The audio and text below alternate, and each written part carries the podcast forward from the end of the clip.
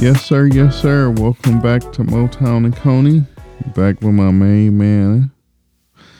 What's going on, Tommy? Man, Rodney, brother, I got a story to tell you. It's quick though. okay. I had a hell of a day, man. But the icing on the cake about my day. Before, of after my- work, or during work. No, look, it was during work though, bro. One of my uh, employees got stuck in the elevator. Oh wow. Yeah, and that that right there is just like some of the most scariest shit. And she was stuck in the elevator for thirty minutes. So I bring this up, Rodney, and this I know I know you like how the hell you had a hell of a day because my fear I lived through her fear. So well, Like- I've I've actually been stuck in the elevator, so I have too, Yeah. and that's crazy. Like, but mine wasn't like like her thirty minutes had to feel like two hours. hmm where where like basically like I was stuck in there for probably like 15 minutes. And it felt like probably 10 minutes because like I really you know I was calm. But when I, we opened up the elevator she was crying hair was all over the place I said damn she's in there fighting the devil. Like, she looked like uh Tisha Campbell on the episode of The Fresh Prince uh, with the earthquake.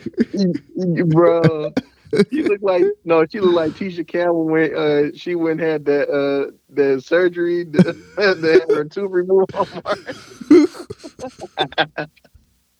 it was all bad, bro. So, uh, Rodney, what's your? You said you've been stuck in an elevator before, but what's your biggest fear, bro? You know, I I don't know.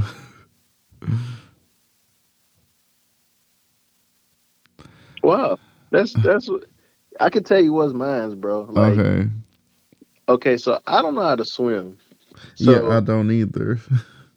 yeah, so like I wouldn't want to just like drown. Oh yeah, I think definitely wouldn't like, want to drown.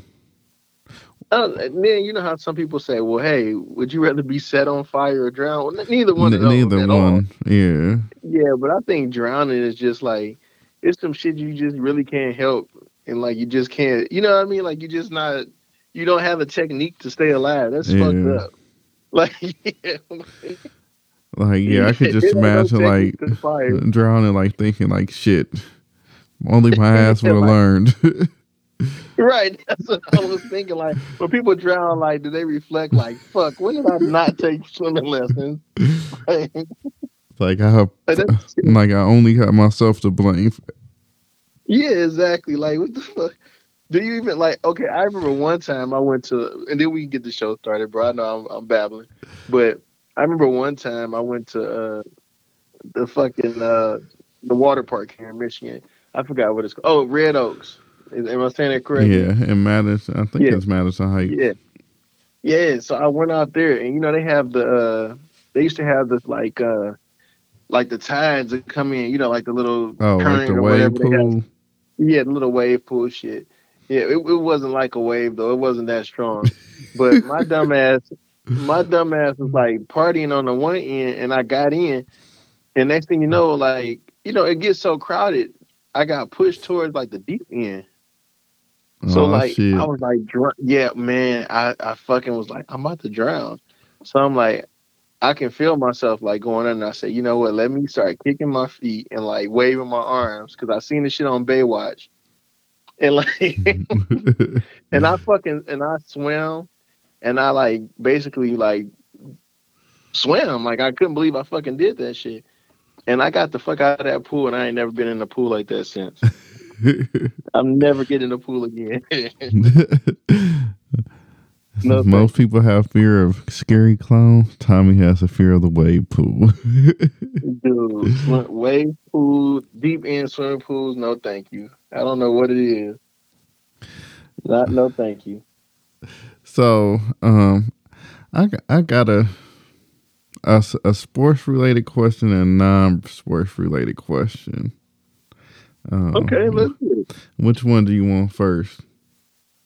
Hmm. You know, we you know we love our sports, so hit me with the sports one first. Okay, so how many games, how many seasons before a rookie is considered a bust? Um, listen to sports radio today. Some of the callers was was considering uh, Aidan Hutchinson a bust already. Um, I will agree with Mike Valenti. This season has been mm, a little disappointing so far, but I'm I'm not ready to to label him. Um, but after five games, a, a bust. So he has he has like what three and a half sacks. Yeah, but three of them came all in one half against the Redskins. Yeah, because the Redskins like had oh sorry the Commanders. oh yeah, the had, Commanders. My bad. Still getting used to that. Played, yeah, the Commanders played him one on one coverage, which was stupid in the first place, and like that's why they kept getting sacked the whole time. Like, and plus the offensive line is doo doo. Everybody else is double teaming this guy. Yeah, like, so people not watching the game. Yeah, so somebody um, did call in to it was actually the last call I heard. He called in, you know, basically pointing that out that because um, I noticed that the Patriots um, pretty much were sliding two people uh, Hutchinson way most of the game, um, and I thought Mike Valenti he he he was like, well, he should, still should make an impact. Like Thibodeaux, like knocked the ball down or whatever for for. Uh, the the the the Giants game against the Packers, blah blah blah blah. But I was thinking about like if you're getting double teamed consistently on just about every play, it's easy to knock a ball down where you're going one on one with a guy, but I don't know. Right. Right, and then if you do happen to see him break free, because he's going hard every play, and that's one thing I can say about Hutch. Like even when he's getting double teamed and you know, he's still going hard every play trying to get to the quarterback. So I like when the Lions do like a, a little pick and then he comes through the middle. You know, that's a little, yeah, they main they, thing they do. They they've been. or I even like when they put him and Charles uh, Harris on on the same side. Um, right. I, I think it's more of a little spin move. Yeah, I think it's more of an indictment on the lack of um, the defensive line uh, of the Lions more so. I feel like two years, so this year, next year. Uh, I always say give rookie two years, and you, kind of know uh, what they are. Um, because I don't know, based on just this year, now that Jeff Okudah's healthy, even though he has he's had some terrible penalties this year, if you can truly um, label him a bust? Well, you know, he actually the the thing about Okudah is like you have to give him time. Um, you know, if you if the defense is able to apply pressure, you have to make quick throws. And that way Okudah can, you know, he can jump the ball or he can actually play accurate. You can expect guys. I don't watch the Lions set up here and give guys at least this season seven or eight seconds in the pocket, like a clean pocket and guys are just standing there forever. You can get a freaking barbecue pit and set it out there and, and cook on a grill in the middle of the field. And the Lions still couldn't even get to the grill, man, in, in that barbecue. It, it's, it's that bad. Like guys are sitting back. Geno Smith, how many times did we sack Seattle, uh, Geno Smith that game? I don't think we sacked him at all. Maybe one. Yeah, that's yeah, that is terrible. That's terrible. And, and Seattle has like one of the worst offensive lines, and we sacked. It. I felt like you know what's crazy? Washington Risk, uh, Washington Commanders have a terrible line, right? We sacked them, I think, four times that game. I think uh, Hutchinson got them three times, and then somebody else got them once. The damn Dallas Cowboys sacked them nine times. Yeah, so that's the difference. Follow up question. Uh-huh. The other interesting question I heard on sports radio this morning would you, as a Michigan fan, like to see the Lions fire Dan Campbell and make a run at James Harbaugh? No, no, no. I, I think I think he, he has a good thing with Michigan. I think, uh, in all honesty, and I'll, I'll ask you this question too: Michigan gets rid of Harbaugh. Who can you absolutely bring in and, and have at least a, a hint of winning culture or have a, a big presence? Um. Well, one, let me echo your sentiments. I, I don't. I feel like Harbaugh's best chance of leaving Michigan was this past season. Um, I don't see him leaving at all. Um, I feel like eventually they'll name a coach in waiting, uh, five, six years from now. But right. I, I've always felt like the way it's set up, there's there's two leading candidates I feel like on staff to replace Jim Harbaugh. Um, one being his son Jay Harbaugh. He's starting to get a lot of attention as a uh, possible head coach in the future.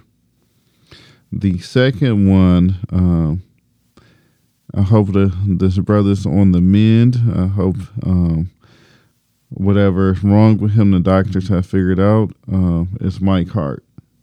Um, I felt Mike, but Mike Hart returning to Michigan a couple years ago is, is, is set up for him um, to be the coach and wait in, in my eyes. I I got a good one for you, Rodney, and I know this probably might blindside you. I don't think I think Harbaugh is going to pull a Lloyd Carr. He's going to wind up re-signing with the uh, Wolverines, and he's going to remain the coach for years to come. I think he's gonna realize like, and I and I think you know we realize too like he's a he's a brand name, and the scheme that he has with his brother in Baltimore, who I think is going to be the coach for a long period of time as well, is amazing. Like they're alternating offensive coordinators, defensive coordinators, like amongst the, the, NFL. And yeah, like nobody else get thought of that shit. And I seen that they pulled it up, and it was like they trying to figure out like how can they stop this shit because this is what they're doing is like Nobody never seen that before. Like they're literally alternating season by every what two or three years. Like it's crazy.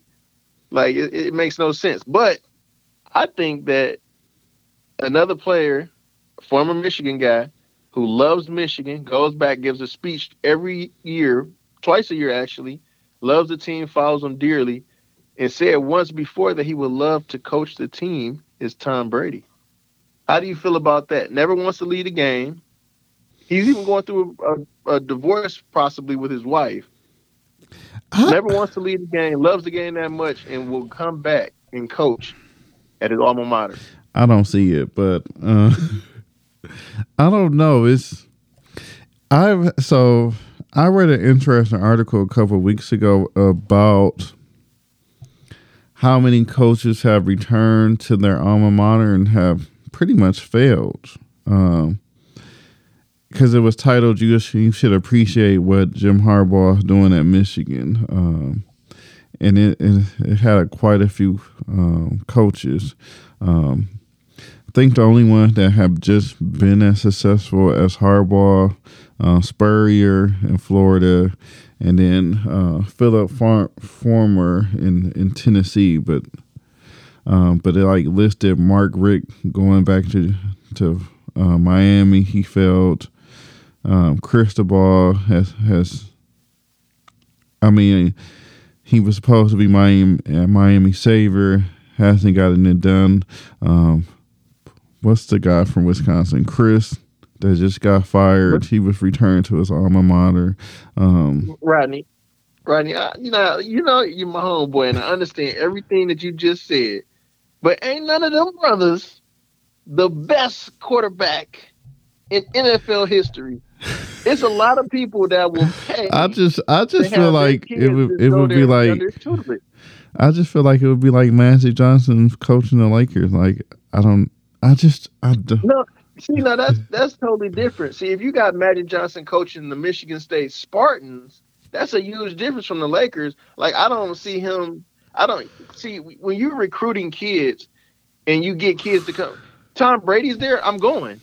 That's just like LeBron James coaching a, a college basketball team. If LeBron James is coaching a team, I'm going there. I'm sending my kids there, hands down. He's one of the best. So, if Michael Jordan is coaching the team, I'm going there. But so, NBA team, you got to draft them. It's tough. I don't. I. I, I don't. Mm, uh, I could be wrong, but I,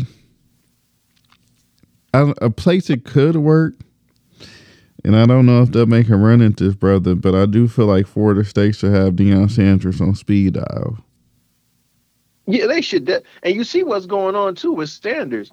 Him being a big name, it's a lot of guys that are turning down their D1 offers to go play with him.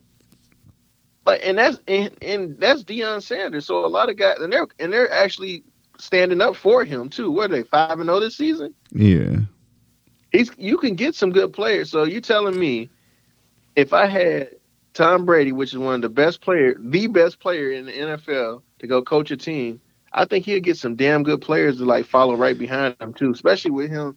But that's that's tough too. That's just like saying Barry Sanders or or Emmitt Smith or somebody like that of that nature. Usually those guys they don't usually go back to the college level like that, and so that it's tough. It's always like a no name guy you never pay attention to, or like a you know, it's nobody with a really big name like that. It's like Michael Jordan coming back to coach at uh, North Carolina.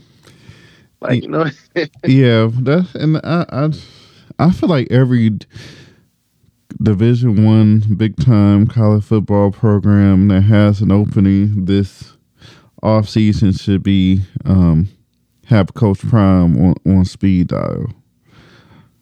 oh um, yeah, what he's been able to do um, at Jackson State, just um, HBCU football in general, um, is is amazing.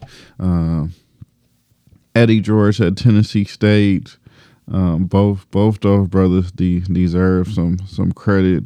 Um, I don't know the, the the Tom Brady. I'm gonna have to sit back and think about that one and get back to you on, on our next episode.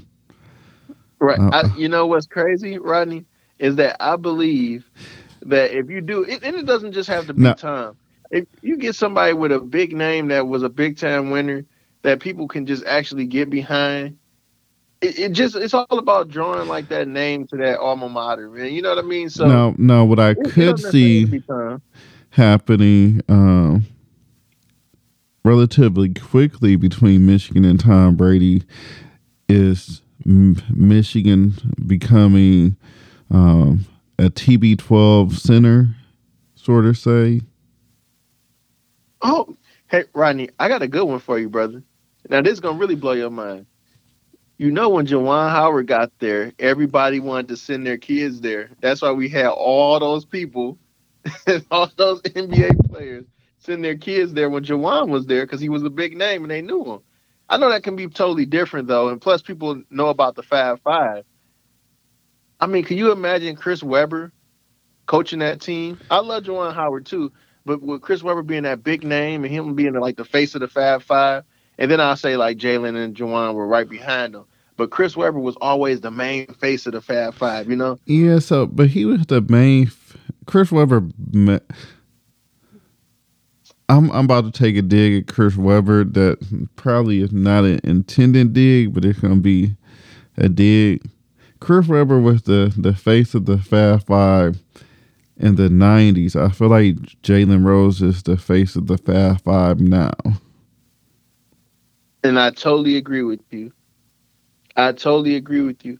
Jalen Rose personality. I love I love Chris Webber personality, but Jalen Rose personality is the best thing I, that I ever seen, man. Like seriously, in sports, I would put his personality next to Shaq and uh, Charles Barkley. Like we need his personality in sports sports talk, sports radio, the podcast. I mean, just I can listen to him talk for hours, man. He got some crazy stories too. It's like this man can do it all. Hmm. So I, I do feel like, um, and I and I credit to Juwan for utilizing, um, because Chris Webber has has come back been in the program. Jalen has too. Um, it's always helpful for recruiting, um, especially, and that's what I mean with Jalen. Like he's literally everywhere on ESPN, um, ABC. Hell, he was just on Celebrity Jeopardy. So right. That's why I say he's a he's ha- literally a personality. Yeah. So, uh, before we because we got like ten minutes left in this bonus episode, before we get out of here, my non-sports question. Uh-huh. 50 Cent son um, on the Instagram post posted was sixty seven hundred dollars, basically saying he would give fifty that for some quality time with him. Um, seems like fifty cents kind of snapped back, I guess today. Um, after Little Meech and a couple other people from BMF um, basically called his son stupid. Um, just your thoughts on the whole situation. Well, I I thought what his son said was really ridiculous. I watched the interview. I, first, I, I seen the clip when uh, his son was talking to the gentleman, and he was saying that he gets like six or seven thousand dollars a month. Yeah, I and, think um, it comes out to and, a total of eighty one thousand dollars a year. Right, and and what happened was he's been being he's been paid that for multiple years. So it didn't just happen. He's actually been paid that uh, for a long period of time, and they said he's made like over a million dollars from all his payments. Of course, him and his mom are like you know living different, but he was saying that you can't live off of that, and he couldn't live off of that. And it's a guy that's in New York too, and I got some buddies in New York too you can live off of that. That's a lot of money, but you can definitely live off that in New York and be very comfortable. Matter of fact, you can be a king anywhere else with that, except for probably New York and LA and probably Miami. You can live really good. You can go to Texas and you can he would be rich. Yeah, own multiple I'm, houses. Yeah, when I saw the eighty one thousand even because I there are two parent households where they don't make eighty one thousand dollars in a year. Um, right. I get yeah, the yeah. wanting to spend quality time with your because that's a whole separate. You can't equate the two. Um, but to act like eighty one thousand dollars is like soup kitchen money is some BS. Um, I was really disappointed in that, and it feels like the only reason why he's actually coming back because actually he's he's due to not receive that money anymore. So it's kind of weird that now that that money's about to run out, that now he wants to make amends, and that that just I don't get that. It, it feels like his son his son is just he's out he's he's out of whack, and he's he's kind of I don't I don't understand him. I'm trying to understand him, but even if I I, I just can't fix my head around that to say that that you can't live off that much money. Like it, you can do so much. You can help so many people. You can do so many things with that money. He could have even went to school. I'm not sure of his education or what's going on with that, but you could went to school. You, you could have did so many things. You know what I would rather him have said mm-hmm. instead of you know, Fifty providing me with this money it's a blessing, you know, to be able to get sixty seven hundred dollars a month.